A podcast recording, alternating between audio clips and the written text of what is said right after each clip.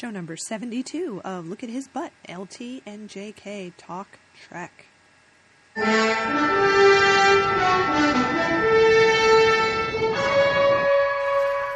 72. 72. Oh, I was going to start singing, but it's 76 trombones, not 72. Right, we have to wait a few more shows. All right, all right. And then I would prefer it was if it was Robert Preston singing. okay. I think we can find that sound clip. That should be okay. yeah, that would be an easy one to find. I think so. okay. Yay! Show 72. Well, here we are, and oh my goodness, we have so much stuff to talk about because even though Boston Legal isn't on anymore for this summer, Bill is all over the place. He, All over the place. I'm. I was wondering the other day. Well, with all the stuff that's going on and the things he's doing, is he going to find time to still be with his horses? And I'm sure Bill finds time for everything. I think he sleeps ten minutes a night. I think you're probably right. yeah. So let's open with really big news. Yay! Bill is nominated for another Emmy. Another Emmy, as is um, um, lots of other Boston Legal. Yes, James Spader is up Mm-hmm. for Best Leading Actor. Bill's up for Best Supporting, and the great episode they submitted was uh, Son of the of Defender. Of course, of course. Christian Clemenson, who plays uh, Jerry Espenson. Jerry Espenson, is nominated, and he's also joining the cast As a regular. as a regular, or, or has joined. I'm not sure. Um, and uh,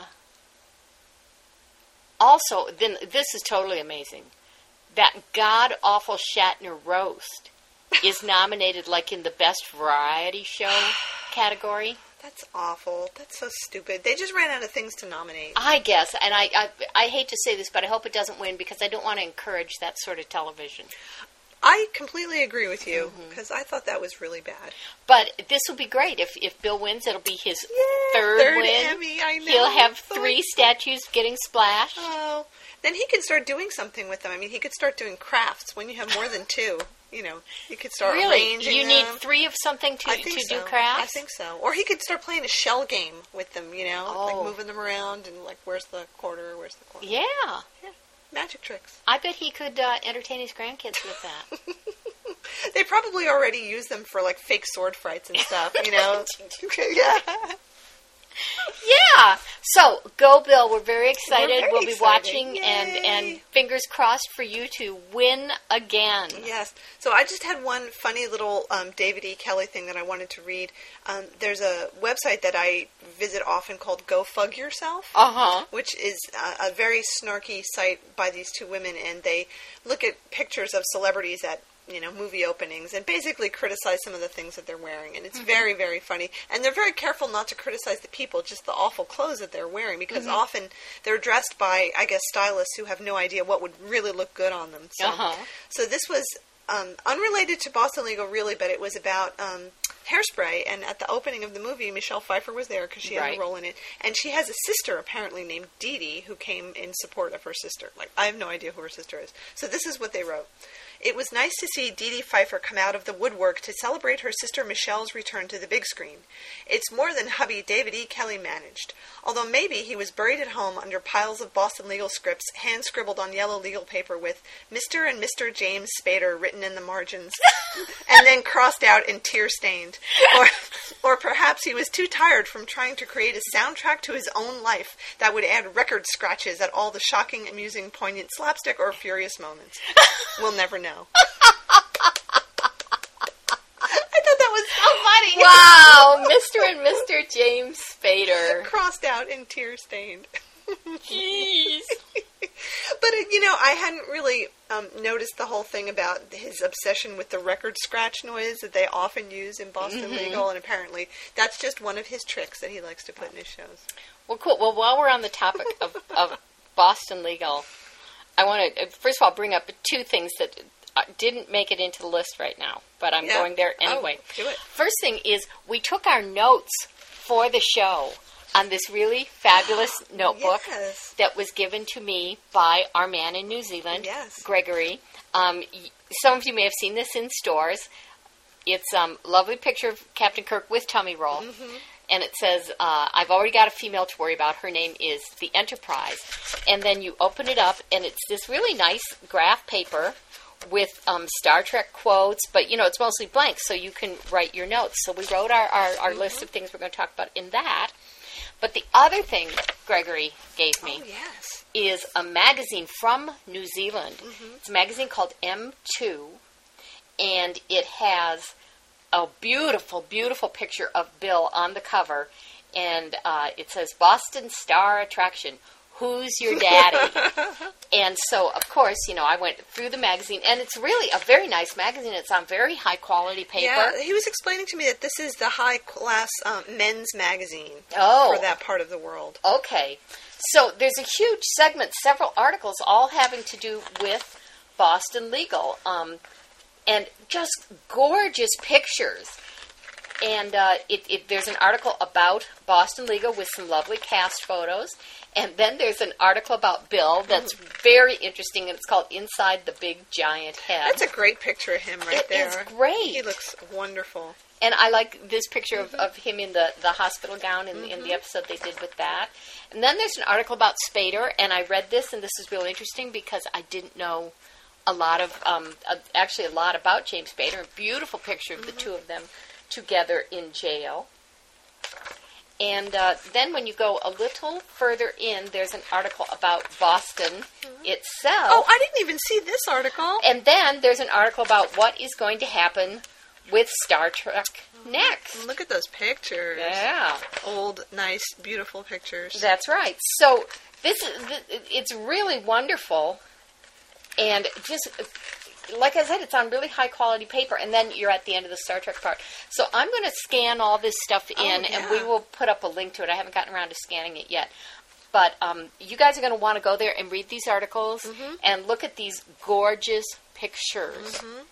But um, I say good, good for New Zealand putting together such a classy magazine with Bill on the cover yeah, L- and looking wonderful. he does. His his tie and his handkerchief are coordinated. Mhm. Looking, Well, it's obviously a Boston legal. looking very classy. thing. Well, I think we had noticed in some of the episodes they did not coordinate the tie and the handkerchief very well, and we thought it was not successful. Mm-hmm. It looks much better when it's when it's matching. But don't you love Bill with "Who's your daddy"? Oh, absolutely, and he's got that expression on his face too. Yeah, who's your daddy? Who's daddy? Yeah, he's our daddy. so, and this is uh, the the second birthday special of this magazine. It's only been around for two years. Yeah, issue number twenty-four says it right there. Yep. So, uh, thank you so much, Greg, for for uh, picking this up for us. It's How just could you not buy it with him on the cover looking like that? How could you not? And apparently, there is a, a magazine um, called Lifestyles out here in the U.S., or it's an LA magazine or something that has a similar picture on its Oh, cover. really? Yeah, Oh. but uh, this is, this is a total rarity in the U.S. I'm pawing it now because I'm so happy. Collector's it. item, better bag it and board it. Yeah, but first I have to scan it all Uh, in. okay, Okay. that's good. So, thank you, Greg. That's wonderful. Yay.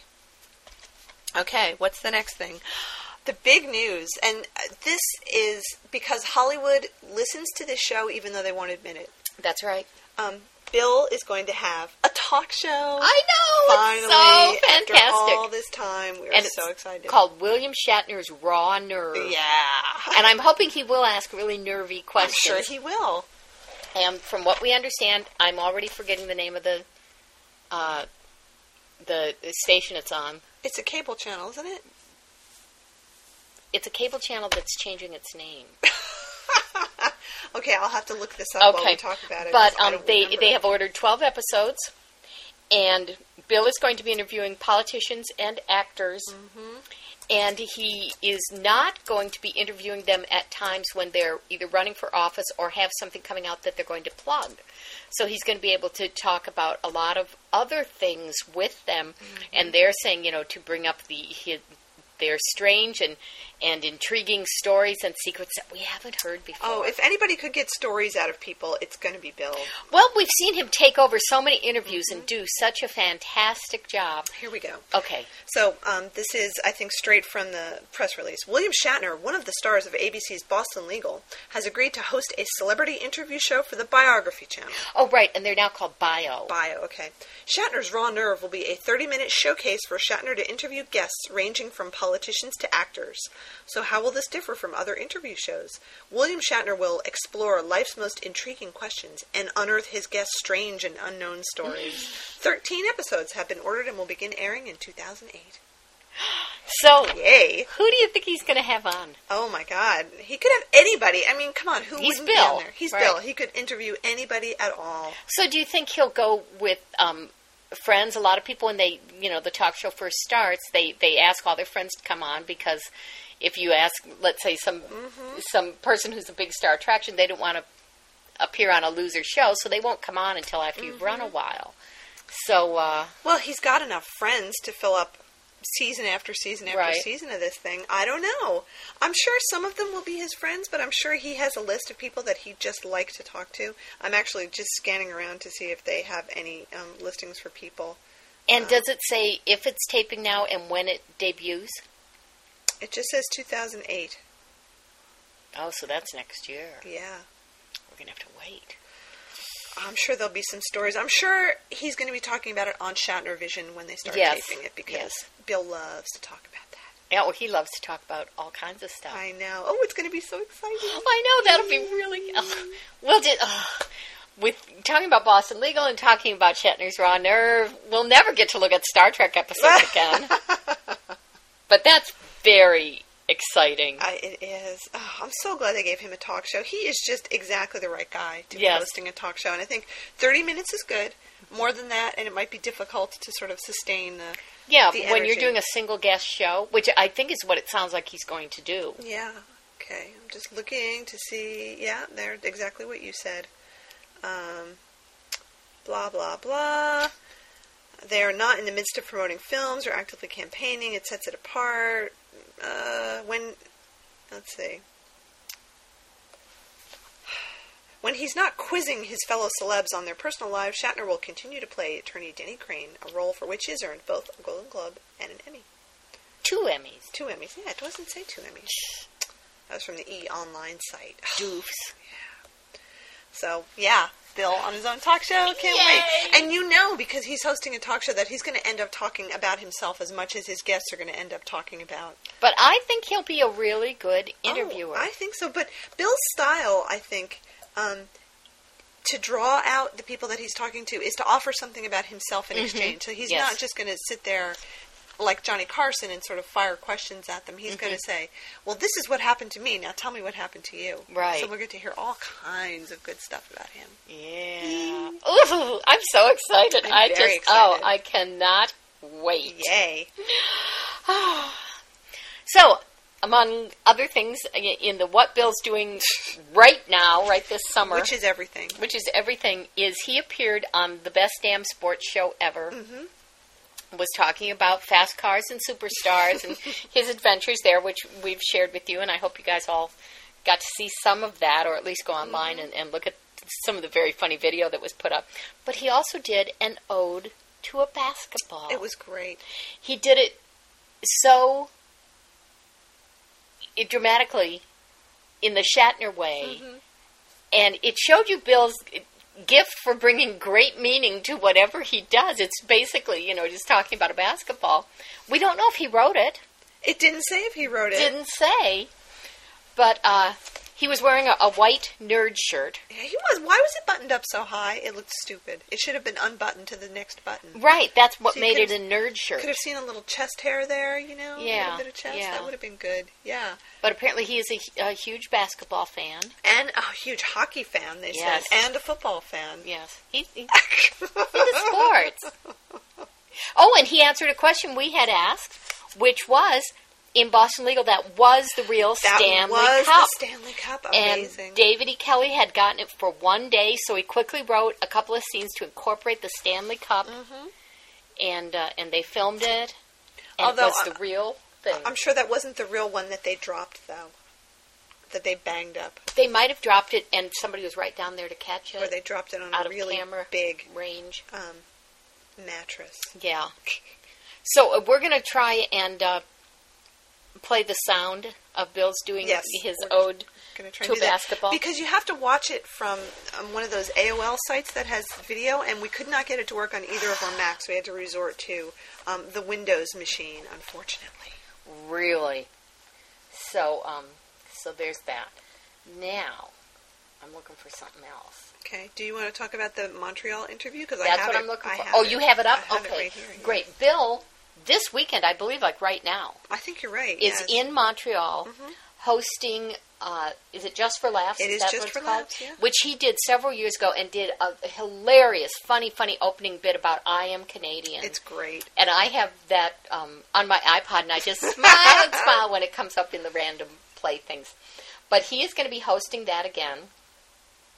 And uh, there was a really inter- interesting review done by somebody in Montreal. So, do you want to talk about it a little? Sure, it's a it's a, a cute little interview that he did by telephone, and uh, it's just a little promotional thing for this, and it's about how he couldn't wait to come back to Montreal so that he could visit some of his family there, and it, it's funny because it starts off with the guy who's doing the interview. Um, saying to Shatner, "You know, it's funny. I've always felt this kind of paternal vibe coming from you." And Shatner says, "No, I don't know you, and I certainly don't want any demands made on me." It's very funny.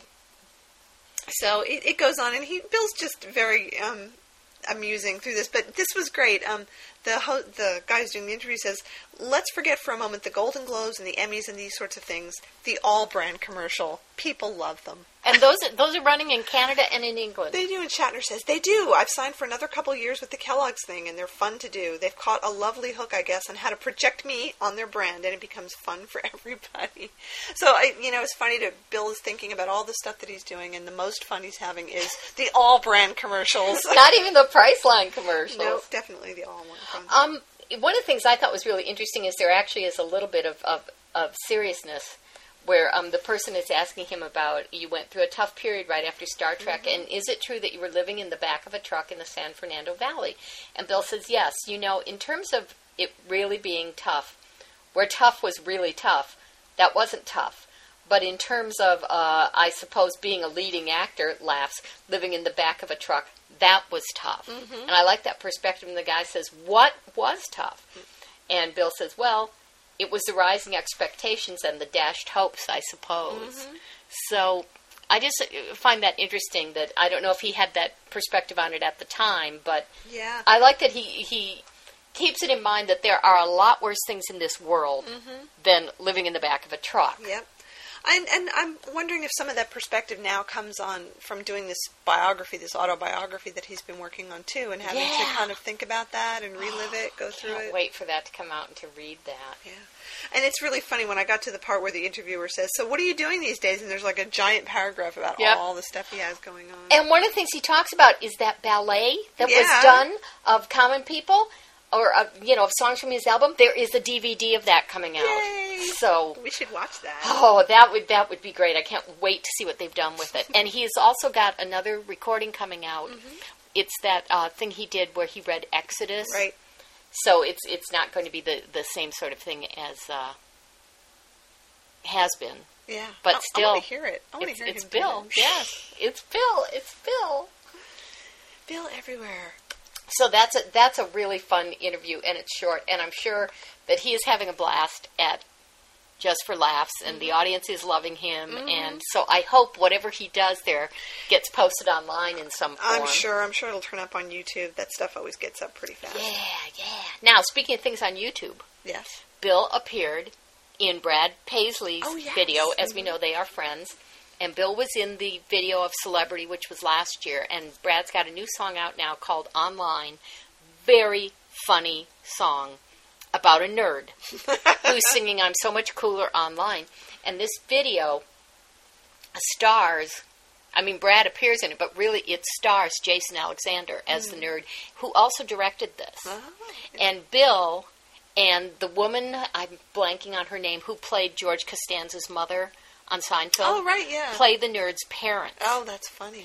And um, the actress, again, I'm blanking on the name, but who played Marcia in the Brady Bunch movies, who is Oh. uh, Ben Stiller's wife, Uh-huh. she's in it.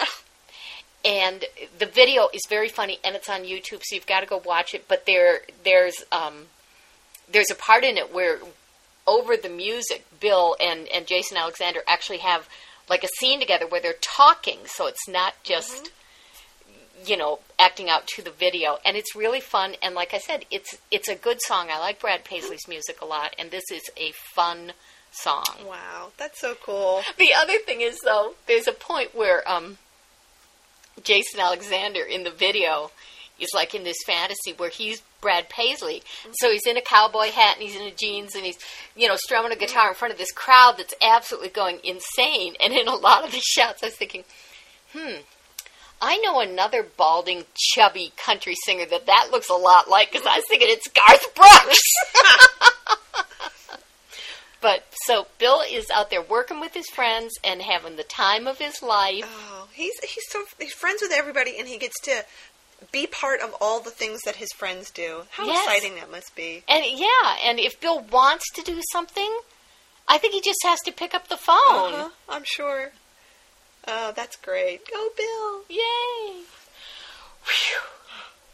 That's not even half the stuff that he's doing. No, but that's that's the stuff we're going to talk about right this minute. All right. So, um, cool. We'll take a little break and play some music and stuff, and, and then we're going to come back and talk about the whole. Space, the final frontier. These are the voyages of the Starship Enterprise. Its five year mission to explore strange new worlds, to seek out new life and new civilizations, to boldly go where no man has gone before. We want to hear from you. Leave comments at lookathisbutt.blogspot.com. Send email to lookathisbutt at gmail.com. This entire podcast recorded on an Apple PowerBook with GarageBand.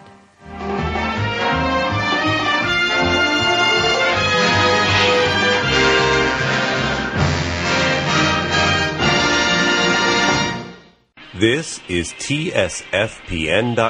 the sci fi podcast network. You found the best podcasts in the universe. Have the, sta- have the stage, please. An ode to a basketball with William Shatner. You float in the air with rotation and grace, connecting a team like a heartfelt embrace. The arena sings with each swish and each swat. You're a sunrise and a sunset in one simple shot. All the joy you create, the potential you bring. You took a LeBron and made him a king. Now King James is a shot. Bring in the crown. Could Bruce Bowen get hot and take him down? Oh no, my! This just in. Has Billy Donovan gone berserk? The Magic just called and said, alas, what a jerk. Oh, sphere of excitement, oh, orb of desire, you've spawned competition, and for that, I truly admire.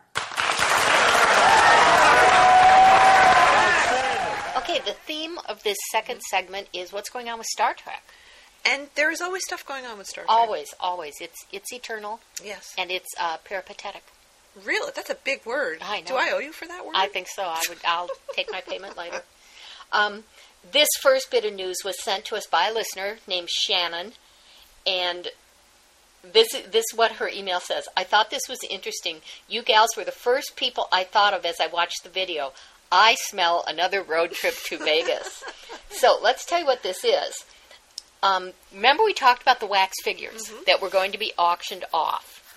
And there is a couple, and I wrote down their names here in our wonderful Star Trek notebook, named Steve and Lori Greenthal, who heard that the, the figures were being uh, auctioned off, and that a lot of the people apparently who were bidding had these ideas that they were going to sell them individually. And one of the the horrible fates that might have happened was Spock would be in a bar. In a bar. Oh my God. So, um, even though they are not wealthy people, they didn't bid, but they put themselves on the list to buy them if the winner of the auction mm-hmm. could not come through. And the winner of the auction mm-hmm. could not come through. So they got the figures, the whole crew, mm-hmm. for $40,000. dollars And they then apparently took these to a couple of conventions, set up a, a, a set, and charged people $30 a piece to pose with the figures and made their money back. Yeah, I think so. And uh, God bless these people. I am I am so for them. They it sounds in the the clip, and we're going to post a link to it. Like they want to now sell them, but their uh, their conditions are they have to stay together and they have to stay in public view. Yep, which I think is great. I think that is so fantastic. Yeah. And of course, my response was, "Ooh, I wonder if they'd let me sit in Kirk's lap, or if you could just stand in that one corner where they showed, you know, somebody getting their picture done." So tell what you have learned Well, researching um, this. just googling it a little bit, I found another article, um, which is not too current, but says that um, they had them in a convention in Las Vegas, but they've also taken them to a different convention that happened in Anaheim, where um, they're still doing it, where they're letting people come up on the set and the set, um, the display, I should say, and Yeah. get their pictures taken with it. So, it, what I'd like to find out though is if this is what they're doing with it now, like whether they're going to do this for a couple of years until somebody buys it. I couldn't find any news about whether they had actually um, managed to sell them to somebody else. well, Um, and it says the convention appearances were to show potential buyers like hotels or casinos that the wax figures still have drawing power. The partners would like to double their investment. Seven waxes are a bit much to have lying around the house. well, we are talking Star Trek. Yeah. So um, maybe if any of you have um, other information about this, that would be good to know. But most of the news seems to be from um, a while ago and, and nothing too recent there. Now, certainly they weren't at the um, place that we went to. We would have heard about it. Mhm. And they didn't tell us about it when we were there, so it wasn't at a different hotel or anything in Vegas. So I'm assuming these people still own it. Well, uh, I'm looking. I'm. I found a different article now than the one you were looking at, and so Mhm. I'm trying to see. Okay, it's talking about how they went and bought them. This is at StarTrek.com. No, this is yeah. Oh, okay. Because I just I see the link to it here in Google. Oh, okay. But I'm not going to click on it. You can do that. But I think it would be pretty creepy to have wax figures hanging around your house. Yeah. Even to have them in the garage would make me feel uneasy. okay. Even William Shatner. This is a very interesting article. I'm going to have to actually go and read it because it's got a lot of information about the figures itself. So, what do you do with them? Okay, that's what I'm trying to. to We dress them up in little aprons and put them in the kitchen. I would imagine that they must be pretty fragile after all this time. They are in a locked room Ooh. at Steve's shop. First stop for the crew will be Las Vegas Creation, Anaheim. Then two weeks after that, they're going to Seattle. These these have Oh. already already happened. Yeah, Um, interesting. They must have to keep them climate Display the controlled and stuff. They're in a they have started room. a website with Oh. their schedule. Okay, let's go to it. It's called enterprisewax.com. mission accomplished. We did it. We bought, brought the crew home to the fans. Our mission was so successful that plans are in the works to bring them out again in 2007 and beyond. So if you missed them in Las Vegas or Anaheim, another opportunity is coming your way. Be sure to check out the photos. If we have okay. There you go. So it's enterprisewax.com is where you can go to see all the pictures of them there. And I'm, I just looked at the schedule thing, and there isn't anything on it. But there is a contact us page. Maybe we should send them email. Yeah. Ask them what's going on. Yeah. Okay, let's do that. Okay. Cool. So you guys, you can all go to enterprisewax.com and look at them. Tell them um, that you want them to give us the wax figures.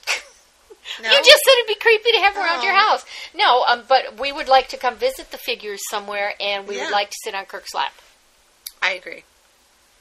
Oh, so exciting! Cool. So they have their their uh, good good work, Steve and Lori. We do need to write to them and tell them how pleased we are with what they've done. Yeah. And and the rest of you should write also. And if anybody has done this at the Vegas convention or Anaheim or anywhere, we want to know all about Oh, this. yeah. Like, were you allowed to touch them and stuff? Yeah, or like- could you just, you know, stand there? Yeah.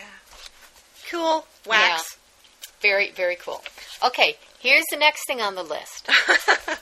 So- As part of Star Trek Living On. Star Trek continues. Um, so, as we had talked about before, New Voyages has another episode that's in production, and apparently they have finished filming on this, and this is the special gay episode, and I don't feel bad calling it because everybody's calling it the gay episode.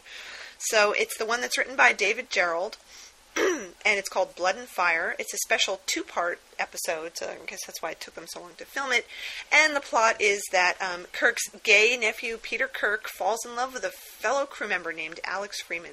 Also, s- presumably gay. Presumably he's gay, yeah. Yeah. It would be kind of weird if he wasn't gay. Well, then it would be really angsty. Yeah, that's true. I wrote a story like that that upset a lot, a lot of people. Um, and so the the site that I found this on, actually, um, Logan at work gave it to me. Um, put a little commentary and it says, and by fall in love, I don't mean one of those lame allegories that the other official Star Trek engaged in with genderless aliens or body swapping trills. These two fellows fall in love, and as proof, the folks at New Voyages provided us with a couple of exclusive pics for your perusal. So there's two pictures here of the two guys um, being romantic. And the thing that spoils it for me is that they're both wearing those juvenile, infantile, um, OshKosh B'gosh overall jumpsuity things. Well, and the thing that spoils it for me is I don't know if it's the lighting or the photography, but I thought when I first looked at it that these were mannequins. or remember uh, one of our listeners wrote in and, and was telling us why fan art sucks Uh-huh. and how now there's this 3D imaging that's Oh, getting right, better and better. And I was thinking yeah. that's what it was that if it wasn't mannequins. Yeah, that's true. Well, maybe it'll be better when it's real alive. Um, the other part to this says uh, if this isn't enough to get you to watch it, Denise Crosby, who played Tasha Yar, will be in this new episode. Here, in another exclusive photo from New Voyages, Denise is on the bridge of the Enterprise playing Tasha Yar's grandmother. Um, how many times are they going to play that card? That it, the the cast member is the ancestor of the person. or or just you know using the gimmicks of the the cast member. as many times as they can. I guess. I think so. So there you go. So I will post a link, and you guys can look at these pictures. Do we have you any idea when this comes out? You know, I think as long as it takes them to do the post production. Okay. I don't know that they actually have a release schedule for these sorts of things, given that they're on such a shoestring budget. Probably Yeah. not even a shoestring. It's probably more like a piece of dental floss. So are we going to see these guys shimmy out of those OshKosh B'gosh Well, I don't 2300 space overalls? I don't know. you know, I they must have to um, keep it to a certain rating of quality. You know, I I don't know. I don't know. so here we go. Let's see. There, I'm just looking at New Voyages world premiere event, World Enough and Time, starring George Takei. Um, the premiere date has been announced for the next episode, which is August 23rd, 2007. Fans- That's the George Takei one. Yes. Okay. Um, so it's going to be on streaming video, and they're doing a live premiere event with George in Beverly Hill, California, and you can watch it through the streaming video. So we should probably try to watch that, although I don't think I really want to get it together to do the whole streaming thing. That's okay. Okie dokie. Yeah. So anyway, that's what's going on with New Voyages. Okay. So now our next bit of news. Oh, so this is funny. So I was cleaning up my garage, and I had a whole pile of Internet World magazines. The date on this Magazine magazine, I've never heard of. February 1995. There was an internet then. Can you believe it? Wow, this had to be before they had the internet on computers. Um, looking through here, there are ads for 56k baud modems. Oh, cool! It made me laugh and laugh and laugh. And right here, I look at it. The very first one I picked up, it has Star Trek on the cover, and there's a whole article which I scanned called "Star Trek: The Net Generation." Across the far reaches of cyberspace, internauts gather to talk Trek. Internauts. I that like that. Oh, so this is so funny. So this So we're internautresses. the best part about this is that it gives Star Trek sites and resources. Ah! Here's what they are: There's only six. Rec Art Star Trek Current. These are all internet groups, Usenet groups. Rec Art Star Trek Fandom. Rec Art Star Trek Tech. Rec Art Star Trek Creative. Rec Art Star Trek Info. Reviews. Alt Ensign Wesley. Alt Ensign Wesley. Die, die, die. I remember people talking about that one. Alt Star Trek Sexual Fetish. Do you remember that Yes. was the group that preceded the Sexy Captains, which preceded um, Ask 'em. There was a mailing list um, for Strek L, which I was never a part of. There was a journal um, called Dateline Starfleet, and then there was the Trek Review list, which you could get to at Cornell. And that was it. That was the only thing you that was do. the whole thing. No websites. Okay, 'Cause there now, weren't really first of all, then. they have to be wrong if they're saying that these are the only websites because it's my theory, and as we've seen, I'm really wrong about these things. That Star Trek is the killer app that made the internet popular. Because that's the whole thing about new technology. It's Uh-huh. not enough to have a good product. There has to be this killer app, this reason people are going, gotta have it. And Star Trek drove the internet. I think so. This is so funny. Let me read some of this because it's this is a great article. I might just rip this out of this magazine to have it because it's just such a slice of history right here. Yes. It says there are several Star Trek news groups, and they have a history of a small democratic nation. In the early '80s, when Usenet was an esoteric techie hangout, a news group called Net SF Lovers attracted a crowd interested in discussing old Star Trek episodes. See, See? there you go. Killer app. That's right. Um, and the latest movie, Star Trek II Wrath of Khan. Discussion of the movie overwhelmed the news group and led the creation of an exclusive Star Trek news group called Net.StarTrek. so they had what twenty posts, and they just oh my god. The group flourished on its own, but along with Usenet, expanded too fast for its own good. In 1987, that's 20 years ago, several prominent news administrators debated how best to divide all existing news groups to better handle the increased activity. In what some call the Great Renaming, the net and mod groups were abolished and replaced by the current hierarchy, which is Comp News, um, Rexo, Side, Talk news groups. This was before the alt news groups. Yes. Wow. Shortly thereafter, Paramount and Gene Roddenberry, the creator of Star Trek, announced a new series called Star Trek The Next Generation. Volume on the Trek News Group exploded once again and set off a debate on how best to reorganize the group. As in a Chicago mayor- mayoral election, the users argued, insulted each other, voted, and then accused each other of fraud. I love it. So nothing has changed. Nothing has changed. Oh my god. Um, let's see. Uh, I don't even remember this. The most active of the bunch is Rec Art Star Trek Current. Is that group still around? Do you think? Is I there have still no Rec idea. Arts groups? Um, uh, people talk about the latest news about movies, books, and TV shows. They trade rumors, discuss episodes, and of course debate. The mixture can be volatile, as was seen early last summer when someone posted an early draft of Star Trek Generations five months before the movie's released. Most users jumped at the chance to get a sneak peek at the film. Others lambasted those who posted it, saying they were violating copyright law. Paramount certainly wasn't happy.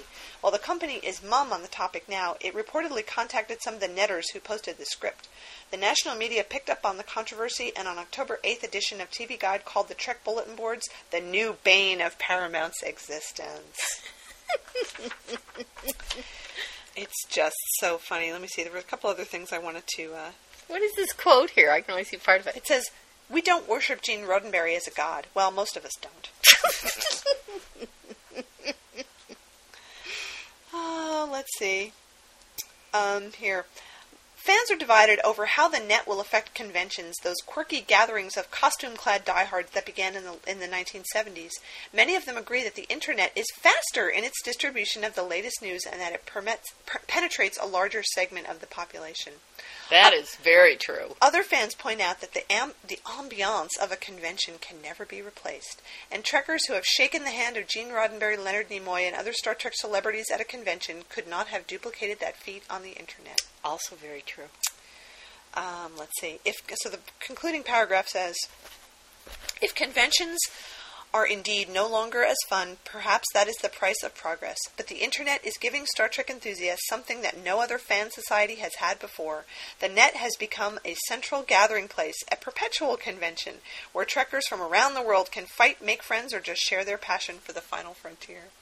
Isn't that great? That is a great article. 1995. Oh, you have to hang on to that. That I is wonderful. Just love it, and you know, it has these pictures of the the Action figures. that were out of time, and I scanned in the pictures of the, the pictures. I like how the planet Saturn is over the Kirk figure, kind of like a halo. It's like a And he's got this Jesus light behind him. It's great. So I'll put that up so you guys can see the picture. But I just laughed that this was 1995. Wow. Oh, so long ago. Hey, in 1995, we didn't even know each other. That's true. We didn't. It was that long ago. Yeah. I was still in graduate school then. That's a scary thought. Ugh. Ugh. What was I doing? Just hanging out. Hanging out. Yeah. Yeah. So great. I love that. I just thought that was such a funny That thing. is- oh, that's a keeper. Yeah. And I, I like the term internauts. Internauts? I've never heard that. The ads in here are just to die for. I mean, there's all these, you know, companies that don't exist and, and things that you're like, what the fuck is this about? You know, how to use the internet and stuff. AOL, here's AOL. Um, this here here you can so if you want to try AOL online for free, you have to select the disk type and size. These are floppy disks. You can get Windows 3.5, DOS 5.25, or DOS 3.5, or Mac 3.5. I, I really want you to scan that in for someone we know who works at AOL.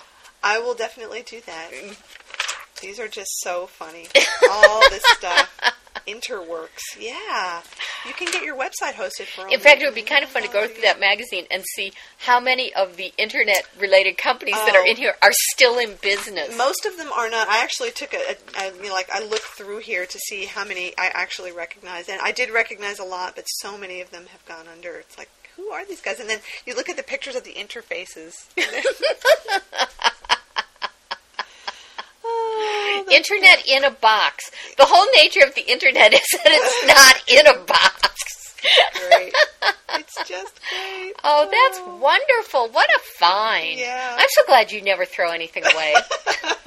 Well, I'll keep this. I am going to get rid of the rest of my internet world because I don't think I need to keep all those other ones. Just this one. Just that one. Yeah. yeah. Anyway. Okay, so- great. so what's the next thing? Oh, Galaxy Quest. So, as you guys will remember, last time we talked about Galaxy Quest. Which was wonderful. which was so much fun. I was so glad we did that. So I, um, while I was editing that last episode, I did a little bit of research, and one of the links that I had put up um, on the blog for this was a site called Questarian, the Questarian, and this was a huge site that was put up by a guy who was really into Galaxy Quest. So as I was flipping around the site, um, we had mentioned in the show we wondered how many of the Trek people had seen it.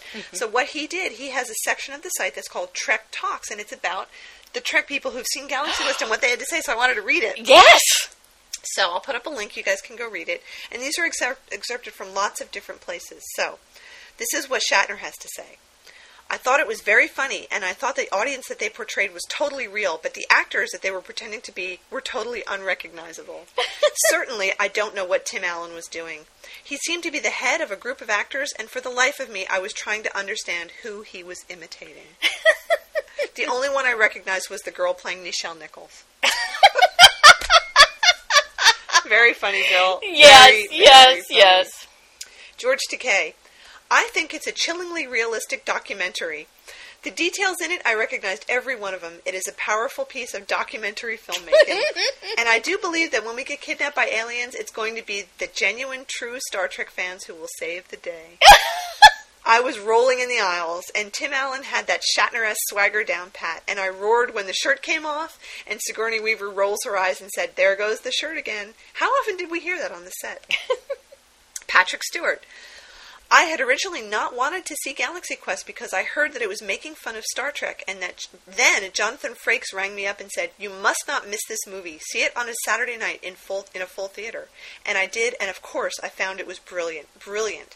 No one laughed louder or longer in the cinema than I did.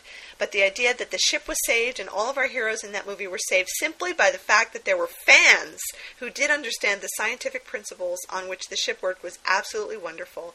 And it was both funny and also touching that it paid tribute to the dedication of those fans. Yep. And the last one is from, oh, sorry, Wil Wheaton says, So I didn't want to do the cons because it made me feel like a loser standing there talking about what I did so many years ago, and then I saw Galaxy Quest. I loved Galaxy Quest. I thought it was brilliant satire not only of Trek but of fandom in general. The only thing I wish that they had done was cast me in it and have me play a freaky fanboy who keeps screaming at the actor who played the kid about how awful it was that there was a kid on the spaceship. Alas. When I saw Galaxy Quest, I remembered how much fun I used to have at conventions, and I missed it. I missed the interaction with the fans. I missed the chance to tell stories about my life on TNG. But mostly, I missed the sex. The hot Klingon forehead wearing fan sex. what? Just kidding. I just wanted to see if you were skimming. And the last one's from Brannon Braga, who is not my favorite person, but I loved it, he says. I laughed all the way through it. Tim Russ and I watched that movie and we absolutely loved it. It was definitely making fun of Star Trek and science fiction shows and science fiction fans and people who make the shows. It poked fun at the genre, but it did it very well. And I have to I have to think that if you're a Star Trek fan, you'd find it even funnier than a normal person. and of course, it made me a little depressed because the things that they were making fun of were things we take far too seriously. I saw Trekkies and I enjoyed that, but Galaxy Quest I think is the best parody that I've seen done of Star Trek. It was well done. So that was Well, really good. Those are really interesting. Um, I think uh, Braga's comment further illustrates how little he understands of Star Trek's appeal. Yes, I agree. Um, but I couldn't help thinking, oh my God, can you imagine if you're in the theater watching Galaxy Quest and you realize the guy sitting behind you is Patrick Stewart. Who is laughing his head off. yes. That would have been the best thing ever to hear Patrick Stewart laughing at this. Oh, he must have just found it so funny, and Alan Rickman too, I'm sure. So that was really, really nice. I was so glad. Um, also from this site is an early draft of the script, which you can download, and I read it, Uh-huh. and it's really good. And it's mostly the same as the final version of it. It has a little more um, overt sort of snarky about Tim Allen and his shirt coming off and always saving the day. And I can see why they cut it because it's a little heavy handed. Um, there were no subplots that were cut. There were a few scenes that were shortened, and I can see why they shortened them. Wait, does it answer the question I've always had about um, the engineer? Nope. He's just like that. There isn't anything about him carrying the food around with him. But he's just that character. There's no explanation Well, for why also you get this this idea that he's gone through some decline. That he used to be a very dynamic person. Well, there's a little bit of that in here where they, they talk about the fact that he really hasn't done anything since the show is over. Like, but I'm talking about a personal decline No, as well, not just no, professional. they don't talk about that. Wow. So there's a little bit more, but not very much. But this is the part I wanted to read to you. oh, okay. So this is the scene where um, Tim Allen has Tim Allen, where Jason Nesmith has come back from being on the ship, and he is he goes to the electronics store where Right. they've just done the thing, and he literally runs into Brandon and his friends, and they Mm-hmm. exchange boxes. So Brandon says, "Commander, evidently we had a miscommunication regarding yesterday's scheduled voyage," and then Jason Nesmith kind of goes away. And they're just standing there looking at each other, and I don't think they show this really in the movie. So one of the the other kids says, "He dissed us again, Brandon," and Brandon says, he probably has some very important business to attend to. And then one of the other guys says to Brandon, maybe we should just start a Star Trek club.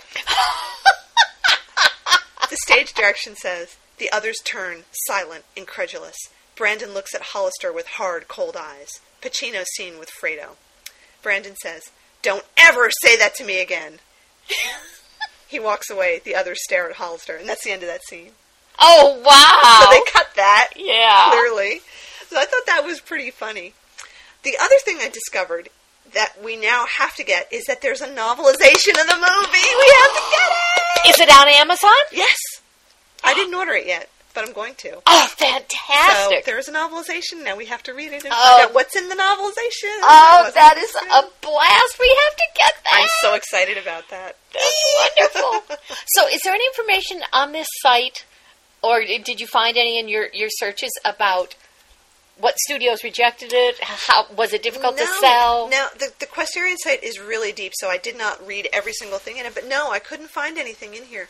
The, the Questarian site is funny. It's it's half stuff about um, the actual movie, and then half of it plays that, that it really was a show. Right. So yeah. you have to kind of weed through. Um, like there's the Galaxy Quest technical manual, the Thermian data sheet, Mm-hmm. Galaxy Quest collectibles, and stuff like that. And then there's what I just read to you, which Right. is you know actual stuff. So um, Wait, it- what's in celebrity talk? What do other think- celebrities think of it? uh, That's different than Trek talk. let's see. Let's see what other celebrities have to say. Oh, let's see. There's Bruce Boxleitner. Okay. He says, "We watch Galaxy Quest on a regular basis. It never ceases to make us laugh." Well, Bruce can come on our show. Um, here's Ben Browder. He was the the cranky guy in Farscape. oh, okay. He says Galaxy Quest scared the hell out of me. Most of the core cast went and saw it the first weekend it came out. We got to the set on Monday, and all I could go was "Never surrender, never give up." By Grabthar's hammer, I swear.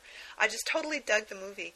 But they did that hammer sequence in the ship, and they said the writer of this should be killed. The nonsensical stuff goes on, and you go, "Oh my God, this is my life."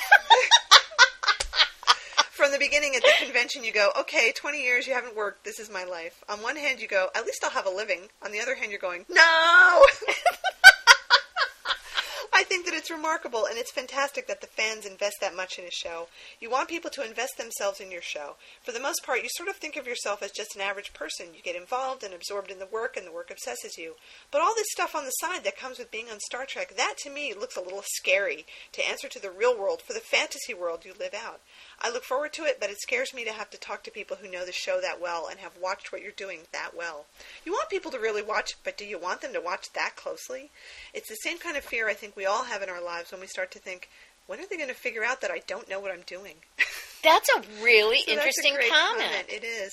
Um, and then Erin Gray who was on Buck Rogers, says, I loved Galaxy Quest. I got to tell you something. I'm in the theater and I'm laughing in places that no one else was laughing. I'm, ca- I'm catching all the jokes. I kept saying, This is me. This is my life. Here it is. Um, so those are pretty funny. I, I meant to say in the script, um, the sequence where they run through the chompers is, is longer and there's more stuff. There's like lava dripping down on top of their heads, and they have to run across a steaming pit full of like acid or something. It just there's more. So it's great.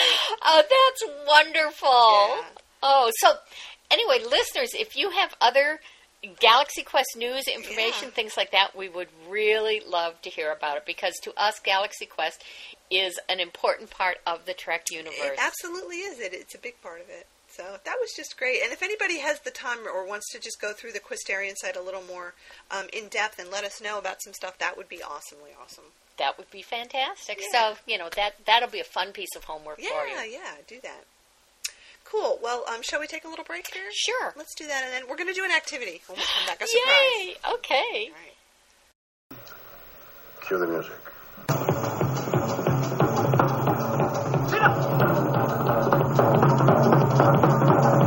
Okay,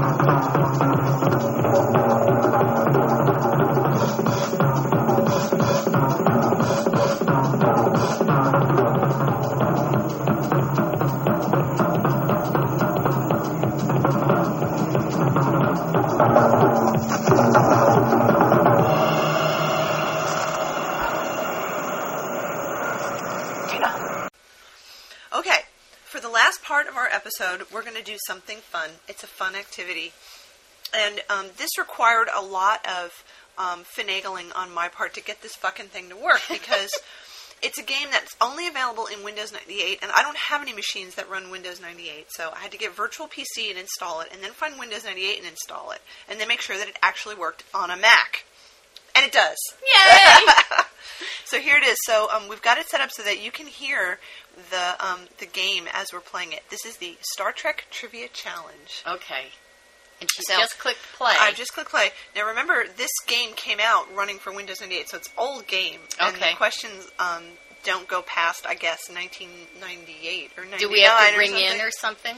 Well, um, there's some funny stuff that happens at the beginning of it, and hopefully everybody will be able to hear this okay. The the machine Paramount logo. Yeah, the machine we have it running on is an iMac with a really loud fan. So, but as I remember, the sound on the game is fairly obnoxious. oh, goody! So now it's it's doing a little jazzy sort of uh, credit here at the beginning. Zing, little harp. harp. Yeah. Has fake Star Trek music. Really? And fake Star Trek stars Uh-huh. and ship. Oh yeah. Captain Kirk on a boogie? Hosted by a serial killer, Mark Jonathan Davis. really? Is this what he's doing in jail? Producer Leonard G. Fisher. Whoever he is. Isn't this great music? Yeah. I love it. I like the ch- ch- ch- programming. Matt Schneider. I like the ship swooping by. Artwork C. Sterling Imlay. That sounds like a fake name. I was just going to say that. Sound effects and original music.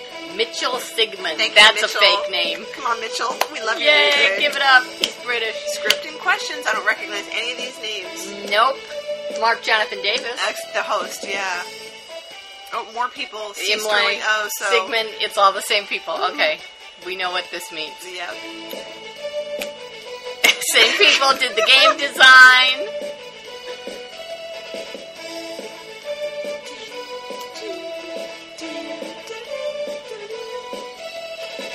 Maybe we should incorporate this into our music Hey, library. welcome to the game. Which Star Trek series would you like to use for your questions today? The original. Questions From the original five-year mission, Next Generation, or a quest for the best from both series? Let's do one. Okay. One. Good choice. Questions from the original series. How many players dare match wits with me? A table for one, a dynamic duo, or a trio? We're a dynamic duo. We're gonna do two. A two-player game it is. Before we start the game, let's find out a little more about each other. Okay. I'm the host. Player one, name please. Do, do you want to be player one? Okay. Okay. So I'm Kitty. We're gonna put Okay, I. Look at the I know. So, it, so what you get right here for player one, enter your name. It's a handwriting on the spanking list. it is, and Yes. then right above it is a little place where you type your name, and it has a Star Trek insignia that moves Yep. instead of a cursor. So what do you do? Press enter, I Do you want to be represented as a male or a female? A female. You want to be female? Press F for female. I just beamed out. There you are. Player one, your key is the letter Q, as in quick, which I'm sure you Q. will be. See, Time Q. to check in. Player two, who are you? Who am I? Do you want to be represented Oh, as a male blue. or a female? I'm gold. I'm going to be. I'm a Kirk girl. No, you're not. You're red. Orangish. You're Player orange. two, A color that doesn't exist. T, as in positronic brain. You may need one to get through this game. Now that everybody is signed in, I'll pick player one to start with control of the board. Looks like we're going to need some categories and points here. Oh, it's like Jeopardy! Seatbelts, here we go. Player one, you make the call. So you just have to press your button and it'll stop on one of those things. Well, that, it's going so Uh, fast. it doesn't matter. Okay. Dr. Feelgood for 200 points. All right, you ready? This is a multiple choice question. To answer, ring in with your player key and then press the number key for your answer. Sound simple? It is. No. In Bread and Circuses, McCoy claims that Spock is not afraid to die. What? you knew the answer player to this? one, what's the answer? Okay. Um, answers. Number Four. Wait, let me read them. Oh, okay. Next time is critical. Oh, shut How up. about you? Step in and Okay, do this it. Just answer. Okay. I'll know better next time to let it go. I s- Valiant effort, but not correct. I said I'll four. In a rare, tender moment, Oh. I must have hit the wrong and Spock inside a jail cell, McCoy claims that Spock's lack of fear for his own mortality is due to his being more afraid of living. Is a jail cell really the place for that kind of I just lost two hundred dollars. Look at so. your arms—they're crossed angrily. control of the board. Oh, me. I get to pick. Okay, this let's make a rule that you have to let him finish the question Okay. and reading so the just answers. to let you guys know what's happening, along the left Dr. side, Feelgood Oh, for it picked it all by itself. Okay, I In can't even describe Paradise what's happening. syndrome, Medicine Chief Kirok is haunted by what strange dreams? A brightly lit lodge, a lodge that moves through the sky, the Black Lodge, or a lodge with a bear holding a candle? I have no idea. Do oh, you know? I know. Fill me in, player one. A lodge that moves through the sky. Correctamundo. Don't you hate it when you mistime your peyote? Player one, you make the call. Oh, Okay. oh, now you got to pick it. It is like Jeopardy. Your feel good for 400 points. McCoy proclaims, I'm a doctor, not a mendicant. What's a mendicant? I know. You didn't let it do it. Player two. Right. More specifically, a mendicant is one who makes a business of begging. A panhandler, if you will. We have to let him read the Shouldn't you need a question. Oh, sorry. Player two, you got game. You're bored. Oh, I'm supposed to pick now? Yes. Rock and roll for Rock and roll. 600 points. In Shore Leave, a white rabbit from Alice in Wonderland rears its fuzzy head. We gotta let it read group 'em. sang the song White Rabbit? The Jeffersons, Starship, Jefferson Airplane, or Jefferson Starship? Player one, what's your solution? My solution is number three, Jefferson Airplane. I thought it was the Jeffersons. Ah, yes. Who can forget? Actually, who can remember? Player one, I have the a ball. thousand points. Rock and roll for Okay. 800 points. Which popular group released an album in 1998 with the line, Your knees will start shaking and your fingers pop like a pinch on the neck of Mr. Spock? Oasis, the Beastie Boys, the Shatners, or Sublime? Uh, I'm going to say the Beastie Boys. We got to ring in. Player two, what's the answer? Uh, number two, the Beastie Boys. Hello, Nasty. It's from the song Intergalactic. But you're so dope you already knew that. Yes. Wow. Player two, you have the bridge. Okay. Ooh, what's that? This like double Congratulations, jeopardy. you just picked up a second chances token. What the hell does that If mean? you answer a question incorrectly, you can use your token by ringing in again for a second chance to answer the question. I like our headless Hatfields and. McCoys for 400 points. All right. Which one of these declarations has McCoy uh, declared? I'm a lawyer, not a doctor. I'm a doctor, not an actuator. I'm a doctor, not a poet. Or, I'm a doctor, not an escalator. I think I know. I rang in. Fill me in, player one. Four, I'm a doctor, not an escalator. I know, can you believe it? In attempting to assist a pregnant Eleen in Friday's Child, McCoy actually says this to Kirk and Scott. Eleen cares only for McCoy's bedside manner. Player one, it's your board. Okay. Place of Fizbin. You get to enter the amount of points to wager on this question. You are the only player that is allowed to answer like the question, Jeopardy. and you must answer the question or lose your bet. Oh. So, how much are you willing to risk? You've got 1,400 points. I'm going to put in a thousand. Oh. Okay, player one, your bet has been placed. In The Enemy Within, which of these events occurred for the first time? The captain is seen bare-chested, ah. McCoy gets real ornery, Sulu takes the helm, or Spock performs the Vulcan nerve pinch. I think somebody better do I it. think four. You gotta ring in before you can answer. Respond with your answer, player one. I thought I was the only one who could ring in. Yeah, but you had Yep, to do your. and what a pinch it was. Wow. Player one, you have control of the board. I like Rock Fizbin. and roll for 200 points. I gotta catch up, Which man. star of the original series suffers from tinnitus, a debilitating ringing in the ears? It's- Leonard it's both Nimoy, of them. James Doohan, Nichelle Nichols, or William Shatner? Give me the I'm gonna say player, Shatner, even though Okay. it's Nimoy too, isn't it? Much like Tony Yeah. Randall, Pete Townshend, and Lars Ulrich, William Shatner suffers from tinnitus. But so does Leonard. Player two, you have the bridge. Uh, Hatfields Ooh, and McCoys 800. for 800 points. McCoy proclaims, I'm a doctor, not a lepidopterist. What's a lepidopterist? A foot doctor, When a social worker placing wildcats into good homes, a maker of eyeglasses, or a butterfly collector. Respond with your answer, player one. I'm going to say number four, a butterfly collector. That is correct. McCoy never seemed like the type to be running around with a net in his hand, though. Unless he he was say on shore that? leave, of course. surely. Player one, Yeah. control of the ball. Jeez. Oh, I have control. Okay. Star first Ah. for 200 points. In what year did the initial pilot episode The Cage first air on television? Oh, good question. 1969, 1988, 1965, or 1966? Okay, I'm, what's your solution? I'm going to guess that it was 69 because it didn't get shown Oh, the first time. you know you're Quicker probably on the right. answer, please. I A said- for you to You have to ring in if you want to answer. Oh, it didn't I get it. did. Oh, Let me help you out with the correct answer. The first pilot was rejected by NBC executives and did not air on television until Oh. 1988, Wow. when it was used as a filler episode for Star Trek: The Next Generation during a writer's strike. It was? Player one, I didn't know call. that. Oh, I have the board still? Okay. That's so interesting. Star first for 400 points. Wow, I learned something. Which one of these actors was born in Oh, Canada? please. William Shatner, DeForest Kelley, Walter Koenig, or George Takei?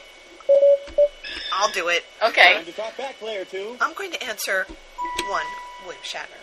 Yep, Montreal, Quebec, Canada. Who says NAFTA's a bum deal for the lower 48? Player two, you have control of the board. Dr. Feelgood for 800 points. In the Omega Glory. McCoy recalls bacteriological warfare experiments on Earth during the 1990s. What is it that makes him think of this? His own experiments aboard the Enterprise, infection on Omega 4, he woke up that morning with a cold sore, or depleted antibiotics on Rubicon 3. I'm going to say two, your answer is number two, infection. good answer. Hey, that McCoy was kind of like Nostradamus, huh? Talking about Earth's experiments with bacteriological warfare in its present, past, risking its future. Ow, I think I sprained my brain.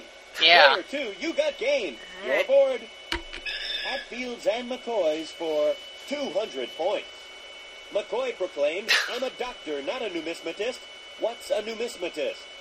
A coin collector, a hydraulic pump repairman, a tooth doctor, or a hubcap collector. Okay, player one, clarify. I'm going to say coin collector, number one. Cha-ching! Right on the money. You would so beat Player me at one, Jeopardy. you control the But he didn't tell us where he says it. What a bummer. We wanted to know. McCoys for 600 points. Which one of these occupations has Dr. McCoy not claimed he's not? Has not claimed. conductor, bricklayer, psychiatrist, or minister's son? I know. Okay. Player I believe it's minister's son. Number four, minister's son. Dr. Leonard McCoy never claimed not to be a minister's son, but actor DeForest Kelley was indeed a Baptist minister's boy. Oh. Great motivation for Bones that. to show righteous indignation toward others during arguments. Player two is at the helm. There's only two Star spaces left. firsts for guess who it happens at the 800 points. Which original series regular had a role in the 1961 Ugh. film Judgment at Nuremberg? DeForest Kelley, James Doohan, William Shatner, or Leonard Nimoy? Okay, player one, clarify. Woohoo! It's number three, William Shatner. Very good. Thank Shatner you. portrayed Captain Byers in the movie. Good guys or bad guys doesn't matter so long as Shatner's a captain. The goddamn captain. There's only one square left. Let me pick this one. Okay. Rock and roll for 400 points.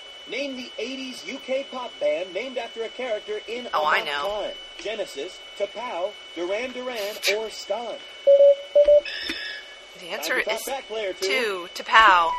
There was a band called. Um, Yep, their motto must have been live long in obscurity. Well, that's a wrap for round one. round two. Ah. Double the points, double the fun. Here And we're very your close in score. Okay, Ooh. now it's magic time. Player two, you got game. Your board.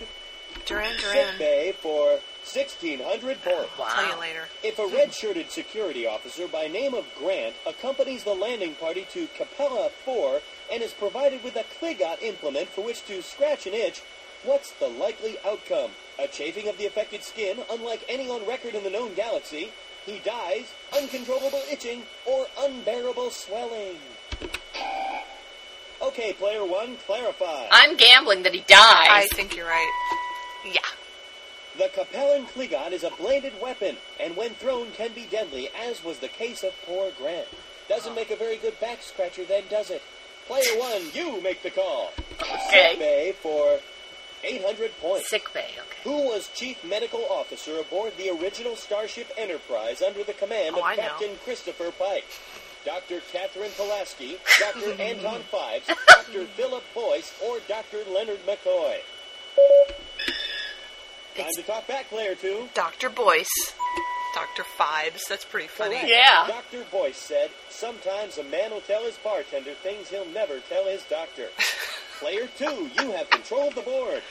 Trek or treat for 800 points. When asked, how does Kirk explain the concept of power to Sylvia in Cat's Paw? With a kiss, he expounds upon the responsibilities and privileges of being captain. He breaks down in tears at being reminded of all the pressure, or he throws his arms up in a shrug. Do you know this one? I like all the answers. Fill I, me in, player one. I'm going to say with a kiss. Yes! Isn't that Kirk's answer to everything? What's power like? Yes. Mwah. How Yes, was it your is. meal? Mwah. Enjoying yourself? Mwah. Player one, you're the boss. Ah! Ooh, what's that mean? Looks like you'll go this one alone. This is a lockout question. Food, alien, or ah, both. I got for turned into- 800 points. what is a tribble? A drink served before a Vulcan meal, the smallest unit of Klingon currency, a two-player card game, or a cuddly creature with an active reproductive system. Okay, I've rung in. Respond with your answer, player one. The cuddly creature. That's Lena right. got turned Much into one of those cubes. Yeah, a a tribble is dodecahedron. a cuddly creature with an active reproductive system. Kind of like me. Player one, you control the bridge. Oh, oh, I got turned back. Phew. Okay. Surely. We're on shore leave. Time to take a little break. It's shore leave. You'll be taking a little time away from us to relax and get ready for the rest of the game. Enjoy your leave. Sick bay for 400 points. In the changeling, how does Changeling? Define woman? Sugar and spice, an itch you just can't scratch, Oh, a I mass know. of conflicting impulses, or a bundle of nerves. Player two, what's the answer? That would be three, a mass of conflicting impulses. Thank you very much, sexist 60s. was not conflicted. Nomad, being a practical computer, could not reconcile the complicated female. But who can? Am I right, fellas? Looks like player two Shut got up. command of the board. Really? Oh, now I'm a kid. Whoa, a temporal vortex. Temporal rift. Let's do the time warp again. Thank you. We've encountered a hiccup in time. Everything is exactly as it was a few turns ago. You disappeared. Player oh. two, you have the bridge. Oh. Food, alien, or weird. both. They took away my 800 points. points. This is a cloaked message. The questions and answers will slowly be revealed to you. When you know the answer, ring in with your player key and press the number of your answer. Working. What is a tribble? We did that. Give me the skinny player two. That was weird. That's right. Much like Deanna Troi's mother, a tribble is a cuddly creature with an active reproductive system. Player two, you have the bridge. This sucks. Mud flaps for 400 points. The androids in I Mudd were designed by a long extinct race of humanoids from which galaxy? Ah. Don't strain too hard on this one. Do you know? M Okay. one, what's your solution? I'm thinking it's for the Andromeda. That's the one. Their Oh. race was cut short due to their sun going nova. If they'd only moved to Stepford, they could have made a killing. Player one, you have control of the board. Oh, Trek or treat for I forgot to points. read all the answers. In the original series, if you begin to act out your most ambitious fantasies aboard the Enterprise, what may have happened to you? I think someone dropped something in your drink. You may have been infected with the Psi 2000 virus, causing you to put your deepest desires on public display. You've been hypnotized by Tamar the Magician, or a strange cloud has enveloped the Enterprise and everybody's acting on impulse.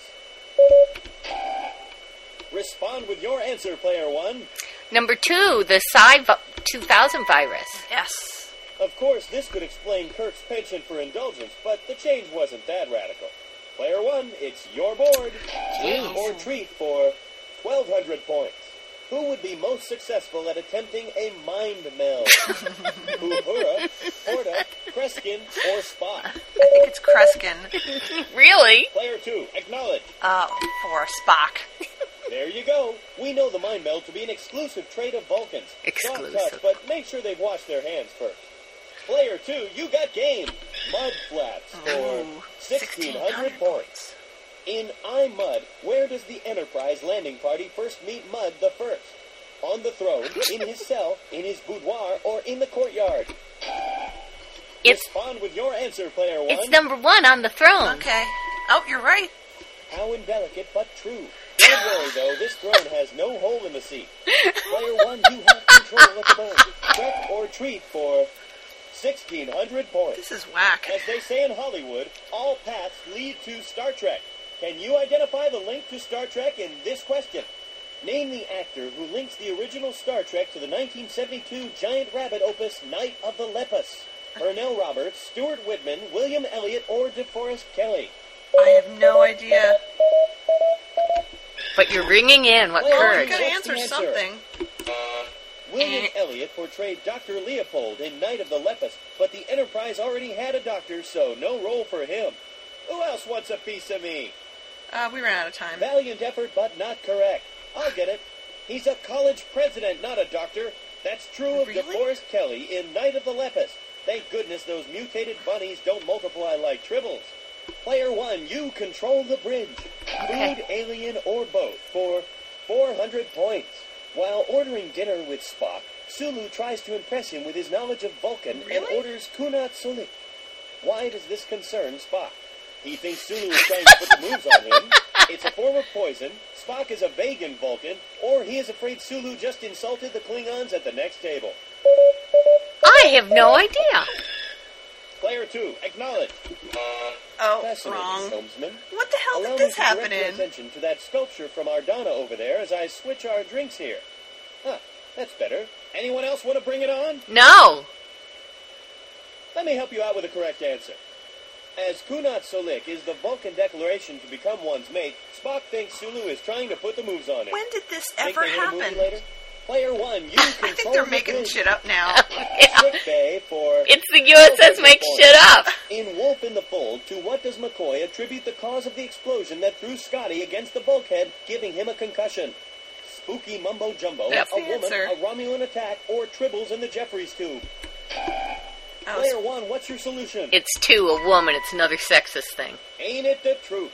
You can't live with them and you can't sustain a concussion without them. I was gonna say so it spooky seems. mumbo jumbo. Player one, you make the call. Okay. Sick bay for 400 points. In The Changeling, how does Nomad Changeling. Hey, we had this question woman already. We had this. and spice, and if I'm you just ju- gonna rush to the Stop player conclusion. two. Your impulse to answer correctly was not conflicted. Nomad, being a practical computer, could not reconcile the complicated wonder if this female. means But they're who gonna can? Am I right, fellas? Start recycling Player questions. two is at the helm. Food, alien, or both for 1,600 points. This is a cloaked message. Uh-uh. Is it the same one? Oh. Working. Which of the following is a powerful pharmaceutical stimulant? Oh. Number Player one, what's the answer? number one, cordrazine. Recommended by Federation medical personnel. A little stab will do ya. Player one, you control the bridge. Yay! Food, alien, or both for 1,200 points. This is a cloaked message. Ah. Working. Which of these, These is, a not, Klingon, is not, not, a Klingon food item. Working. I have. Which of these oh, oh, is I not know. a Klingon? It's number three, Player Tranya. two, acknowledge. Right. Tranya They eat something called Pippius claw? something I you might guess. find bar. I think they're making shit up now. I think so too. Looks like player two's got command of the board. You are Mud so kicking my ass. 1,200 points. I Mudd is the second time we see Harcourt Fenton Mudd. When's the first? They call me Mr. Mudd, Mudd's women, Mudd's lied, or Mudd's first offense. Give me the skinny player two. That would be Mudd's Women. Although I And like they what call me Mr. lovelies they were. When they wanted to be, that is. Seeing as how there's only one square left. Is there a Final Jeopardy? I don't know. Mud Flaps I haven't for played this all the way through. 800 Okay. points. In I Mudd, how do Kirk and the others overwhelm the androids? Refuse them, transfuse them, confuse them, or abuse them? okay, player one, clarify. Confuse them. That's right. In an attempt to shut down the androids, Confuse the humans act out zany skits that confuse their Zany skits. Sounds logical to me. Well, that's a wrap for round two. Welcome to the final round where we take Star Trek puns to the extreme. Oh, When it's your turn, you can guess a letter or press the space bar to solve the What puzzle. What the hell is this? Be careful. If you are incorrect when you try to solve the puzzle, you are out of the game. Uh-oh. Remember, you do not need to ring in before picking a letter. Okay. The clue is song, character. Which letter do you prefer, player one? What is this, like Hangman? Um. Okay, I'll say A. Which letter do you recognize, player two? Oh. Player one, time to call a character. Pick. You're following in You picked someone one. else's I already picked player. E. Choose another letter. Oh, okay. Um. Oh. Player two, time to opt for a letter. Oh. Go ahead and pick a letter, player one. Where's I on this keyboard? Hit it. Good. You Oh. know as much as you think? No. Player one, plus press the spacebar to solve it. No way. Which letter do you recognize, player two? Uh, Okay, Cupcake, spill your guts. I have no idea. Go ahead and pick a letter, player one. Player two, time to tag a letter. Good. Do you know as much as you think? No. I have no idea. The last word is Miri. Player one, time to call a character. Pick. Good call. Think you know what it is? No. What No. letter did you just pick? I thought I picked D. Oh. Player two, time to tag a letter. Um, I'll pick A. I already did Which that letter one. do you prefer? You can player tell one? down there. Oh. Uh. Oh. Just pick anything. Good call. Think you know what it is? No? Player two, time to opt for a letter. I'm gonna pick P. Okay, Cupcake, spill your guts. Oh, I get it. Player two, what's the answer? It's a U. Nice try, but we were looking for the correct answer. What? Say goodbye and we'll meet you at the credits. But that's the Player answer. one, time to break the bank. Pick a letter. Player one, what's the answer? Oh, you have to type the whole thing. Yes. Really? Yeah. It's proud. Miri. Well, That's what we were I think we should for. split those In case it points. I think so, guess, too. Let me explain the whole thing. Big wheels keep on turning, proud Mary keep on burning. This answer recalls the song Proud Mary that was such a hit for Creedence Clearwater Revival and Ike and Tina Turner, and puts little Mary in Mary's place. At least until she's a little older. Then she'll get all those sores and die. Well, that's a wrap for this game. Let's move on to the Hall of Fame and see how you measure up. okay. High scores. Well, no one has played this yet, so there are no high scores. Well, then it should enter me. oh, there you are. Lena. That's it. That's it. Yay! Oh man. So now I I feel pretty sure that they were really making some of those things. Some of that shit was made up. well, thank you for all you went through to to present this game to us. Sure. Um, that was really kind of weird. And as you know, I was worried that this was going to be as painful as the Starfleet Oh Academy no, game. no. Again, it was inadequately explained Hey, to where us. do you think you're going? Do you want to quit the Star Trek Trivia Challenge? Yes. If that's the way you want it, come back soon. Okay. Shut up, you serial killer.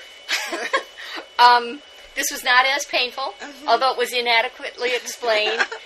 and although he was not as mean Mm-hmm. as the Admiral, he did cut us off Yes. and misinterpret what we were doing.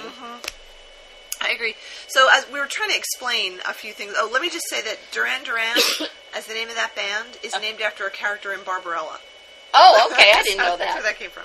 Um, so it was it's set up like Jeopardy, where Right. when they're asking you to pick a category, they have it's just you know there's the categories and then there are dollar point amounts for each of them, and then you pick them, and then to play, each of us had to press our um, our letter, and then we got to press the number to answer the question, and then it said whether it was right or wrong. And Right. Like we had little icons up at the top. It was a, a headless crew member. And when you Female. and the neutral pose was with the arms behind the, the back like this, like in a Uh-huh. Spockish pose. And then when we were um, talking, the arms were down at the side. And then if one of us lost, that person crossed their arms like I this. didn't notice any Yeah, of so I was watching that. Cool. Yeah. What a goofy game. Well, we're going to have to play it again with the other questions sometime. I think this would be a good thing for us to uh, play like at SmutCon. Or, oh, yeah, definitely. Yeah, I, I mean FriskCon or Yeah, or and see people freak out with this, this shit that they made up. Yeah. I hope there are more questions than that. I, think, I mean, they repeated at least one question. Yeah, I think that's true. Um, but I wonder whether if you play combination, if you get different questions, maybe. I don't know. Maybe they're just drawn from a pool of them. So We'll have to get a bunch of people and play in teams. yeah. so there you are, Star Trek trivia. Yay! Well, what a find. Where did you get that? I don't remember. I thought Tony had sent it to us, and I asked him, and he said no. So I don't know where the hell I got it from. Wow. Somewhere. Well, that certainly wraps up a fine show. I hope you, you all didn't get bored listening to us do that, but we thought you'd enjoy and it. I'm sorry for the times we forgot to let him read it all so you Yeah. could hear the silly answers. But um, I, I, I, I know where the butterfly one came from in Shore Leave. Yeah. because uh, he says something about I'm going to chase that rabbit with a big net, and then you know that Oh, kind of okay. ties into that. But some of the others, the escalator one, of course, Yeah. I knew was from um, Friday's Child, Yeah, especially because we just saw that recently. right? Yeah. Um, A couple but others. the the one that was coin collector, I don't remember that. yeah. Not at all. So more homework, listeners. Yeah. If you know at what point McCoy says he's not a coin collector, Let us know. let us know. All right. Well, let's sign off for this time, and um, more of the trivia game in future episodes. Okay, signing off.